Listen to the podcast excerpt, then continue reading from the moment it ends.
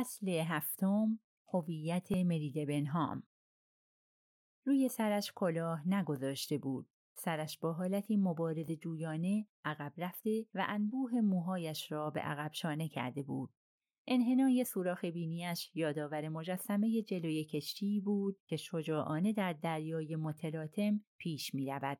در آن لحظه زیبا شده بود. چشمهایش لحظه ای فقط لحظه ای به سوی آرباتنات چرخید. به پوارو گفت می‌خواستین منو ببینین؟ می‌خواستم از شما بپرسم مادمازل چرا امروز صبح به ما دروغ گفتین؟ به شما دروغ گفتم؟ منظورتون رو نمی‌فهمم. شما این حقیقت رو مخفی کردین که در زمان تراژدی آرمسترانگ شما در واقع در خونه اونا زندگی می کردین. شما گفتین که هرگز در آمریکا نبودین. پوارو متوجه شد که مرید بنهام لحظه ای لرزید و بعد بر خودش مسلط شد و گفت بله همینطوره. نه مادمازل درست نیست. منظورم اینه که درسته من به شما دروغ گفتم. اوه خودتون قبول دارین؟ دبنهام لبخند زد و گفت مسلما چون شما مچم و گرفتین. دست کم آدم رو راستی هستین مادمازل. به نظر می‌رسه چاره دیگه ای ندارم. خب البته همینطوره. و حالا مادمازل می‌تونم از شما بپرسم دلیل این پنهانکاری ها چی بود؟ فکر می‌کنم کاملا روشن آقای پوارو. برای من که روشن نیست مادمازل. باید زندگیمو تأمین کنم. منظورتون چیه؟ سرش را بالا آورد و مستقیم در چهره پوارو خیره شد.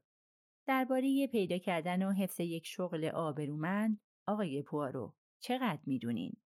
دختری که در ارتباط با یک پرونده قتل بازداشت شده اسم و احتمالاً عکسش در روزنامه های انگلستان به چاپ رسیده.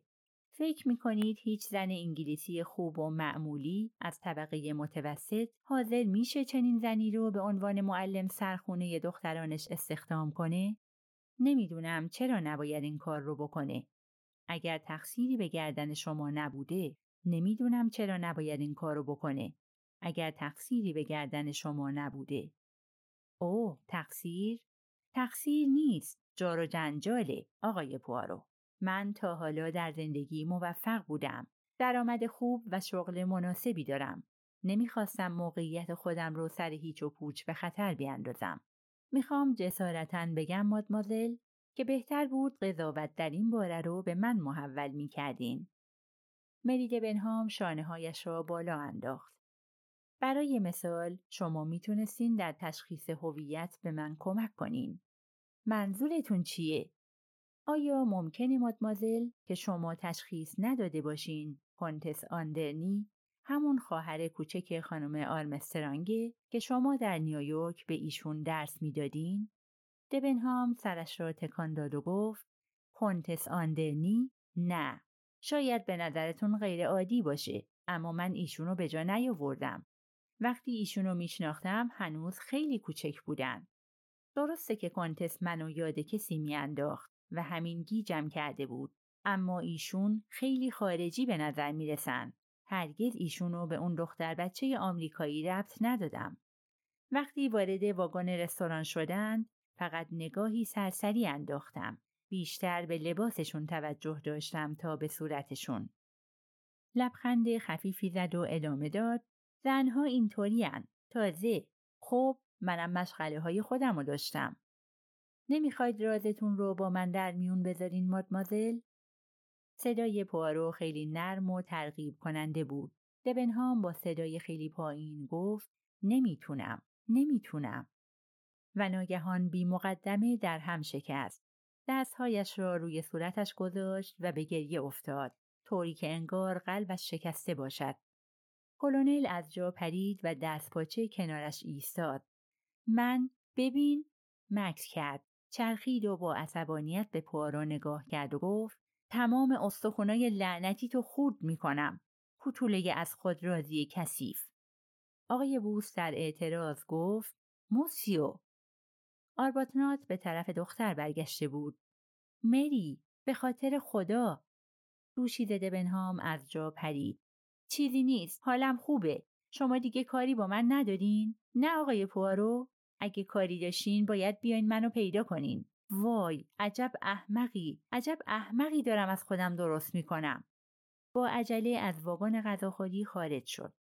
آرباتنات قبل از اینکه دنبال او برود دوباره به طرف پوارو برگشت و گفت دوشیزه دبنهام هیچ ربطی به این قضیه ندارن. هیچ ربطی. شنیدین؟ اگه یک بار دیگه مزاحم اون بشین با من طرف هستین. بعد با قدم های بلند رفت. پوارو گفت خیلی دوست دارم مردان انگلیسی رو در حال عصبانیت ببینم. خیلی سرگرم کنندن. هرچه عواطفشون بیشتر تحریک میشه تسلطشون بر زبان کمتر میشه. اما آقای بوس علاقه به واکنش های عاطفی مردان انگلیسی نداشت. با همه وجود دوستش را تحسین می کرد. فریاد زد دوست عزیزم تو معرکه ای یه حدس معجزه آسای دیگه کارت فوقالعاده است. دکتر کنستانتین با تحسین گفت باور نکردنیه که چطور این چیزا به فکرتون می‌رسه. او این بار اعتبارش متعلق به من نیست. در واقع حدسی نزدم. کنتس آندرنی بود که اونو به من گفت. چطور؟ مطمئنین که حدس نزدین؟ یادتون هست از اون درباره معلم سرخانه یا پرستار پرسیدم؟ قبلا پیش خودم به این نتیجه رسیده بودم که اگر مرید بنهام نقشی در ماجرا داشته باشه باید در خانه آرمسترانگ چنین سمتی می داشته. بله اما کنتس آندرنی از آدم کاملا متفاوتی حرف زد. دقیقا. زنی قد بلند و میانسال با موهای قرمز. در واقع از هر نظر درست مخالف دوشیزه دبنهام. اونقدر که کاملا به چشم بیاد. اما باید بلافاصله یک اسم از خودش در می آورد و اینجا بود که تدایی ناخداگاه افکار دستش رو رو کرد. یادتون هست گفت دوشیزه فری بادی. خب شاید شما ندونید اما مغازه‌ای در لندن هست که تا همین اواخر دبنهام و فری بادی نامیده می‌شد. در حالی که اسم دبنهام در سرش میچرخید کنتس فوراً به اسم دیگری چنگ انداخت و اولین اسمی که به خاطرش رسید فریبادی بود. طبیعتا من بلافاصله فهمیدم. یه دروغ دیگه چرا چنین دروغی گفت؟ شاید وفاداری به این ترتیب غذایا کمی دشوارتر میشه. آقای بوس با عصبانیت گفت یعنی همه مسافرای این قطار دروغ میگن؟ پوارو گفت این چیزیه که می‌خوایم بفهمیم.